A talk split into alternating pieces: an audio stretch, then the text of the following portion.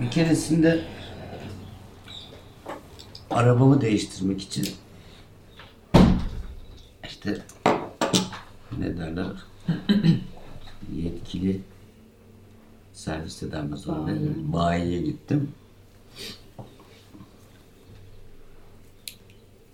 Oradaki görevliye birkaç şey söyledim ama yani iki dakika falan sürmemiştir yani söylediklerim. Bana dedi ki bizim sizin gibi hiç müşterimiz yok dedi. Ben de çok affedersiniz dedim. Yani bir, bir hata yaptığımı düşündüm çünkü özür dilerim dedim. Yani size isteyecek bir şey mi söyledim dedim.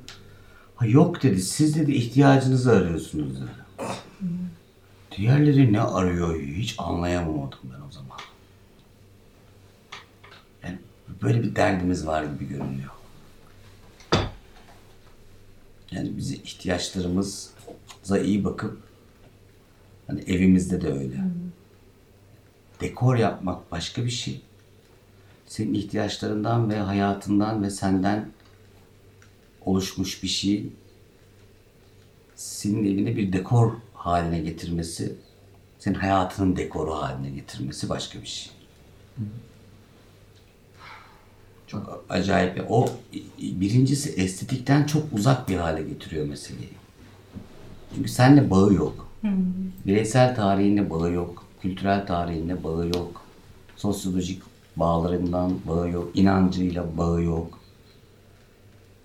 Etik değerlerinle bağı yok. Zevklerinle bağı yok. Bir ev. Herhalde bir tiyatro eseri ortaya konulurken hazırlanan dekorda bile aslında o kişinin dünyası vardır değil mi? Onun için o dekor öyledir yani. Ya, ya da oranın dünyasıdır. Çok sık sorduğum bir soru. Eviniz size benziyor mu? Evin sana benziyor mu? Genellikle bu cevabı pek evet cevabı almıyorum. Yani birinin evine girdiğinde ya aslan yattığı yerden belli olur lafını sadece temizlik zannediyoruz ya. Hayır, sadece temizlik ve düzen ve tertip değil. Yani orası biziz. Bize ait bir şeyler olsa gerek. Nasıl alışkanlıklarım olduğu, neyi öncelediğim, ne gibi ihtiyaçlarımın olduğu, neleri den zevk aldığım gibi bir şeylerin benim yaşam alanımı bir hale getiriyor olması başka bir şey. Gidip o dönemin modası ve trendleriyle mesela şu ara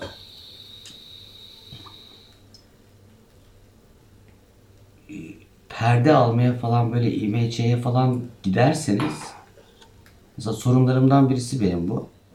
Ben mesela düz beyaz tabak bulmakta zorlanıyorum arkadaşlar.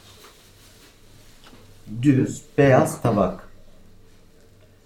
En son bir yerde bulduğumda çok fazla aldım bulamıyorum diye.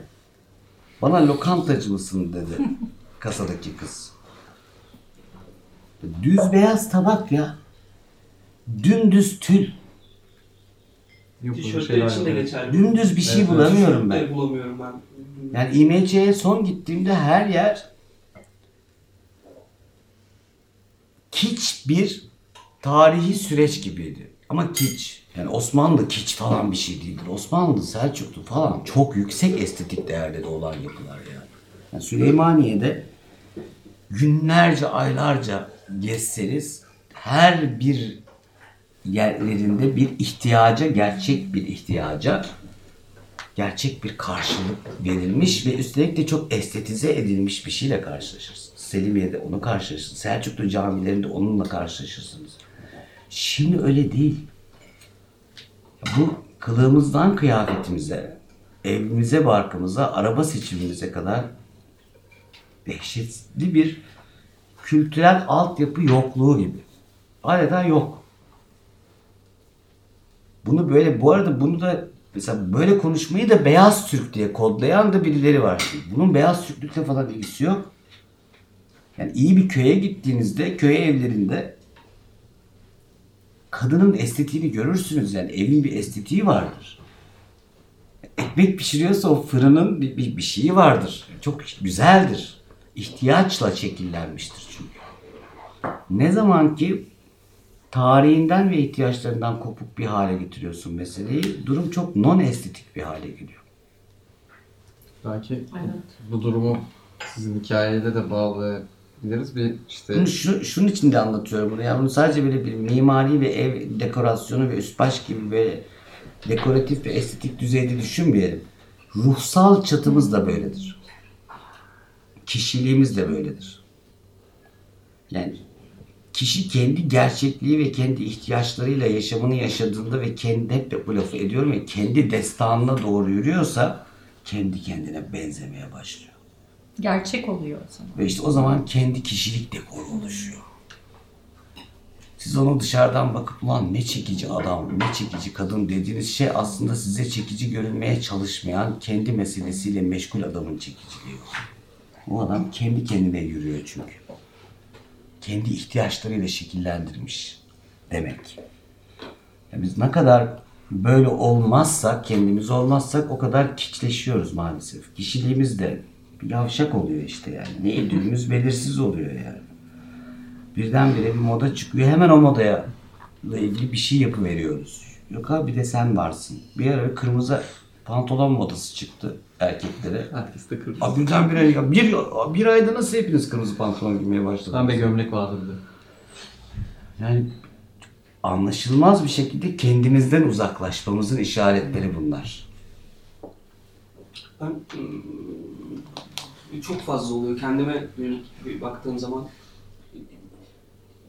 daha ideal bir insan nasıl olabilirim diye çok düşünüyorum.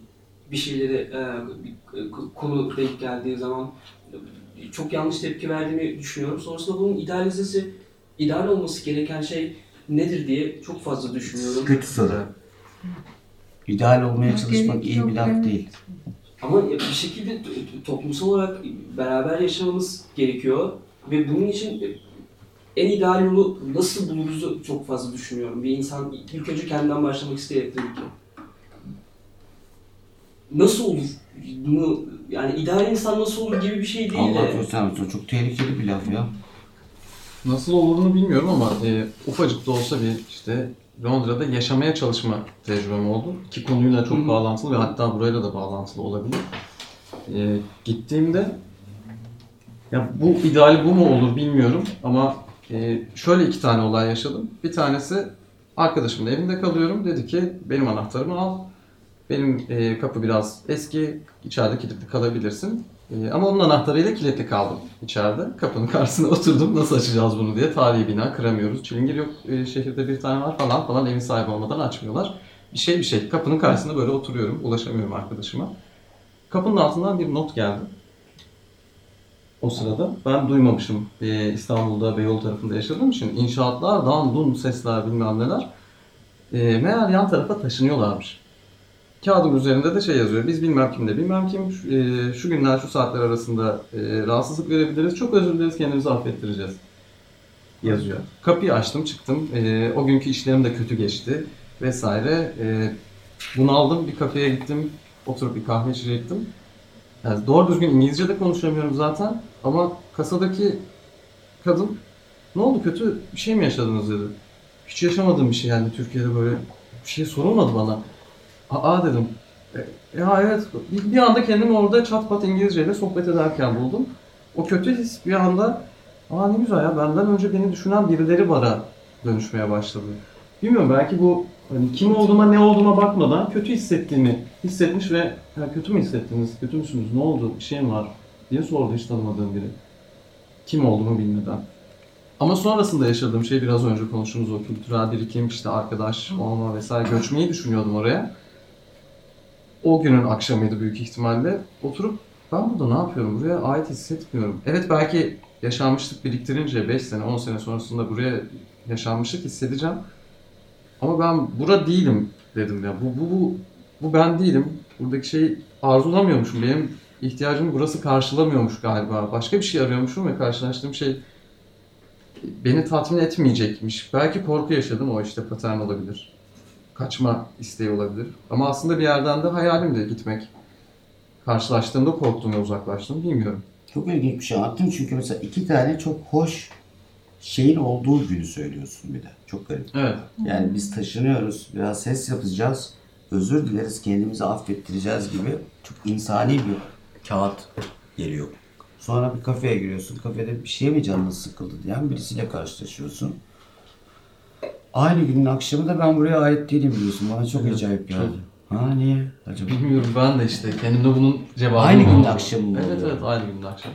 Enteresan gayet. Şeytan azapta gerekli bir sonuç çıkarmışsın işte kendine sanki. ne istiyorum, ne yapıyorum, niye Ben buradayım? alışık değilim bu kadar. Bu ne ya? Ve kimse beni terslemiyor. Bu nasıl bir şey? Travma geçiriyorum şu an diye. Birleşmiş Milletler'in e, gerçi her yıl yapıyorlar. E, bu en son mutluluk endeksi yapmışlardı. Onunla ilgili bir seminere gitmiştim. E, 77 ülkenin e, işte mutluluk endeksini, işte milli, gelir düzeyi, e, sosyal e, şeylerin beklentilerin karşılanması, işsizlik vesaire gibi bir sürü parametre üzerinden değerlendiriliyor. Tabii biz yet, e, kaçıncıydık? 56 mı? Yet- 62 mi? Öyle, ö- 59. sıradaydık. E, o şeyde ve İskandinav ülkeleri e, öndeydi işte Finlandiya, Nor- e, İsveç, Norveç gibi. E, orada çıkan sonuç çok önemli.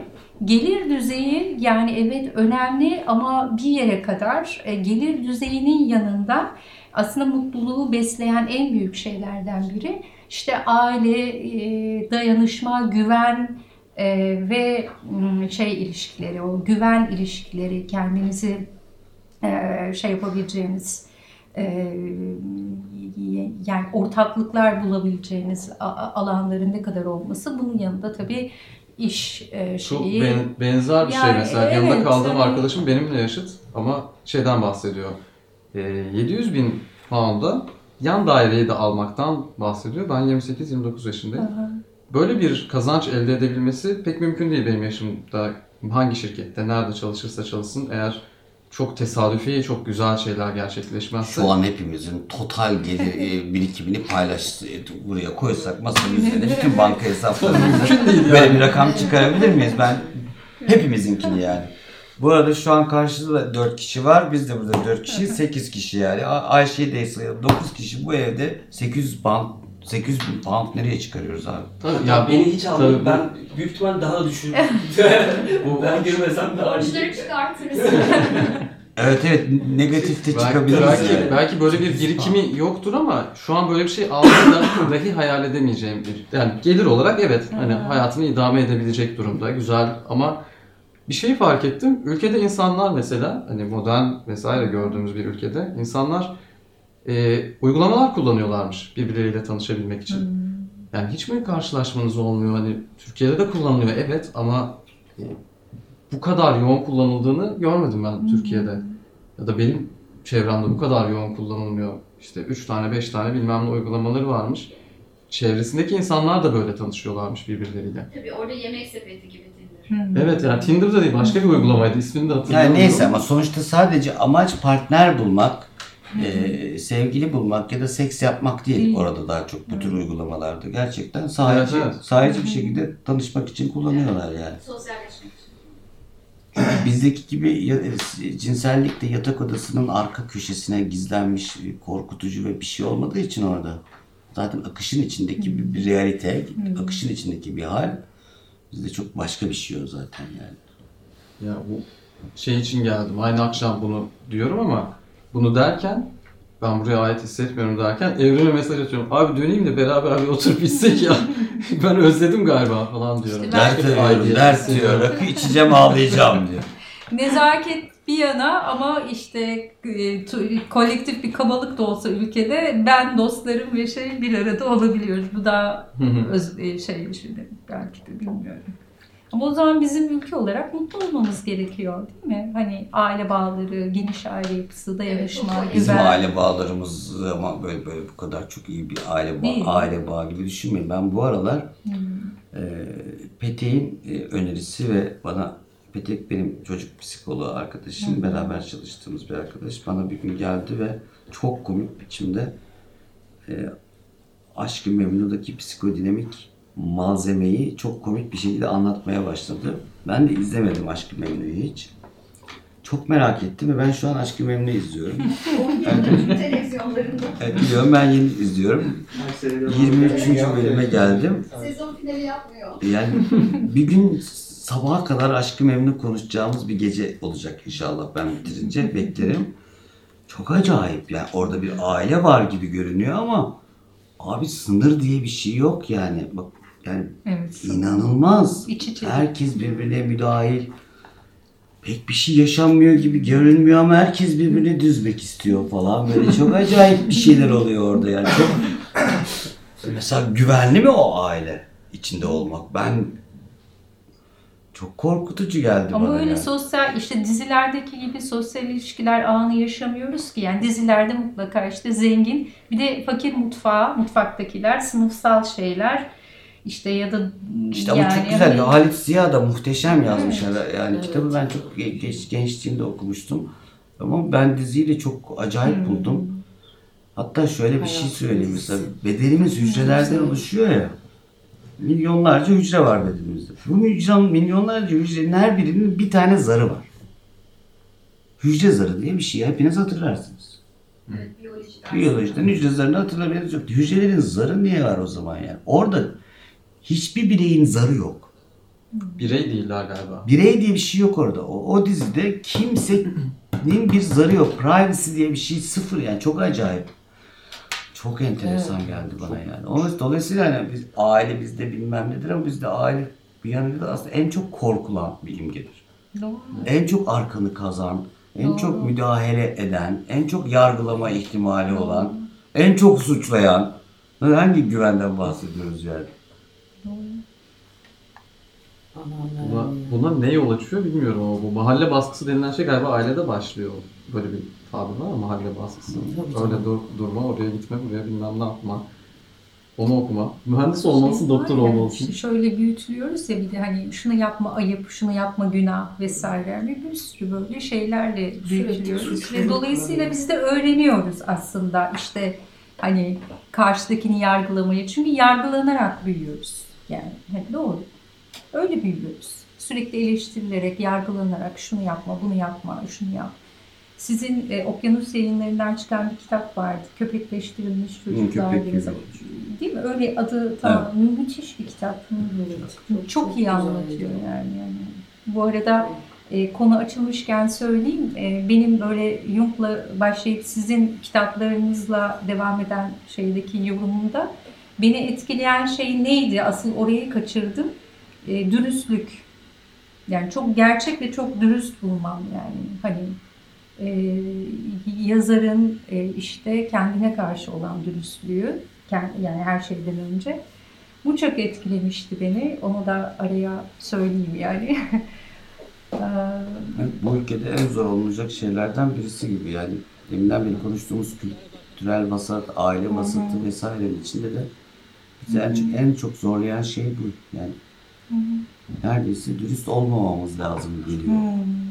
Çok da güvendiğimiz bir yerde olan bir şey olmasa gerek bu değil mi? Yani aile ve güven diye bir araya koyduğumuz şey. Yani nişanlara bakın, evliliklere bakın, nikahlara bakın, kayınvalidelere, kayınpederlere, eniştelere, bilmem bakın. Yani evet ama o kadar da bana sadece güvenle eşleştirebileceğimiz bir yer gibi görünmüyor bütün bizim aile figürümüz, aile meselemiz. Ailem Ayvalık'ta otururken bir komşuları vardı. Ee, İsveç, İsviçre, İsviçrelilerdi. Her yıl e, bütün aile oraya toplanıyor işte. Çoluk, çocuk, torunları, anne, şey, babaanneyle dede.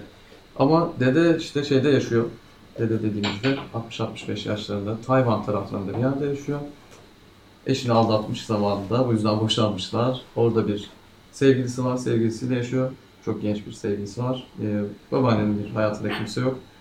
Çocukların da böyle karışık Böyle mi anlatıldı yani mesela adam sana böyle mi anlatıldı? Evet. Eşini Eşi- aldatmış genç bir sevgilisi var böyle mi aldatıldı yoksa sen mi bunları duydun mesela? Yok e, eşi anlattı direkt. Eşi dedi ki e, o Niye böyle zamanlar- anlattın adamı? Şu anda biz adamı orospu çocuğu gibi anlatıyorsun bize yargılayarak. E, adam Hayvanda yaşıyor. Zamanında da karıyı da aldatmış. Şimdi de genç başka yere gelecek bunlar ama çok yargılı ya, çok yargılayıcı yani. Evet. Bilmiyoruz ki adamın yargı. gerçeğini. Evet. Tabii evet belki kadın çok kötü davrandı. Bilmiyorum. E, o zaman öyle aşık olmuş birine ve hayatını böyle şekillendirmek istemiş. Ayrı yaşıyorlar. belki de Evet. gitmek Tatlı bir şeyden bahsedecektim ama kötü çıktı. Ama bak yani evet, evet, doğru. biz böyle anlatıyoruz çoğunlukla meseleleri yani. Birini tarif ederken Bayağı böyle anlatıyoruz yani. Oradan çekip çekip alıyoruz yani. Ya bu şeyden belki buna bu şekilde anlatmış olabilirim. Böyle kötü şeyler yaşanmış ama Sonrasında Ben- ne anlatacaktın da böyle anlattın? e, sonrasında şey kısmı çok hoşuma giderdi. Her sene ne yaşanmış olursa olsun aile içinde de başka karışıklıklar vardı dediğim şey oydu yani. Hatırlamıyorum ne olduğunu ama böyle küslükler vesaireler var. Bizdeki gibi olan şeyler. Ama her yıl oraya gelip mutlaka 15 gün ya da bir hafta bütün aile bir arada zaman geçirip e, bir şeyler paylaşıyorlar. Bu bana çok keyifli geliyordu dışarıdan. Yani Bana herkesin kötü geldi ya. Herkesin kendi birer hayatı var ama aynı masaya oturup sohbet Sana ne edebiliyorlar. hissettirdin? Şey hissettirdi ya. Bir şey oluyor mecbursun gibi böyle. Ne olursa olsun falan. Öyle bir şey aldım. Çünkü mesela bu da bizim kodumuz. Biz böyle bir şey yapıyorsak büyük oranda mecburiyetten yapıyoruzdur. Evet, o yüzden Belki de isteyerek yapıyorlardır bilmiyorum. isteyerek yapıyorlarsa bilmiyorum. çok güzel ama bir sürü şey yaşayıp bunu Ama bir bizde de, bizde Bizdeki genellikle böyle mecburiyet hikayeler ama gitmezsen Evet. bilmem ne bu bayramda gelmezsen senin yüzünden kalp krizi geçirip öleceğim. Senin yüzünden zaten kanser olacağım diyen bir takım öyleyse fena mı? Tabii. Değilse çok güzel bence de. Yoksa herkesin bir privacy'si varsa senede bir kere de buluşup çok güzel bir zaman Evet. geçirip bir şeyler paylaşabiliyorlarsa Evet, o zaman güzel çok ama zorunluysa berbat tabii. E, bizdekine kötü diyoruz ama burada da bu bireysellikte de belki kötü taraf vardır diyecektim aslında bir yerden de belki. Bu kadar bireysel olmakta da bir sıkıntı olabilir mi? Belki o kadar bireysel de değil. Yani. Bilemiyorum. Bilmiyorum. Bak hücre zarı dedim ama dedim ki bedenimizi oluşturan milyonlarca hücrenin zarı var dedim ama bak ne diyorum bedenimizi oluşturuyorlar bunlar. Yani birbirleriyle ilişkileri var. Bir arada bir, bir organizma oluşturan hücrelerimden bahsediyorum ben. Böyle kopuk bir yerde duran bir hücreden bahsetmiyorum. İçimdeki hücre. Ama zarı var dedim. Onu kendi bireyliği başka bir şey, bir organizasyonu oluşturanken, oluştururken dur- duruşu başka bir şey. Mesela aralarındaki ilişkide seçici geçirgen diye bir laf var abi hücrelerde yani. Hücre zarının hücre zarı seçici geçirgendir diyor. İşte bir bakın bakalım hangimiz seçici geçirgen olmayı başarabiliyoruz. Biz salak hücre, minicik hücrenin şöyle diyor yani, buraya almam diyor. Bunu almıyorum diyor. Bunu alırım diyor. Karar veriyor. Ve zarım var benim diyor. Şimdi bu birey aynı zamanda organizmayı oluşturuyor. Beceremeyenlerden biriyim ben. Hayır diyememe gibi bir defol Bizler var. kadar benim. olamamış evet. Böyle bir şey. Bizler kadar olamamış. evet ya bizler kadar olamadı şimdi.